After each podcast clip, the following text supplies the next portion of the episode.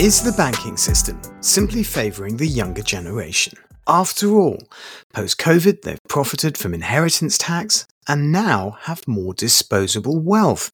Hello and welcome to this episode of One to One Podcast. Are we leaning towards a cashless society? Banks have decided to close high street branches in a move that will probably put an end to the way cash flows through our economies. The older generation will be cut off from traditional banking and rely on help and assistance with everyday tasks. In this conversation lesson plan, we'll look at some of the challenging debates surrounding this topic and focus on some of the advantages and disadvantages of this inevitable cashless society.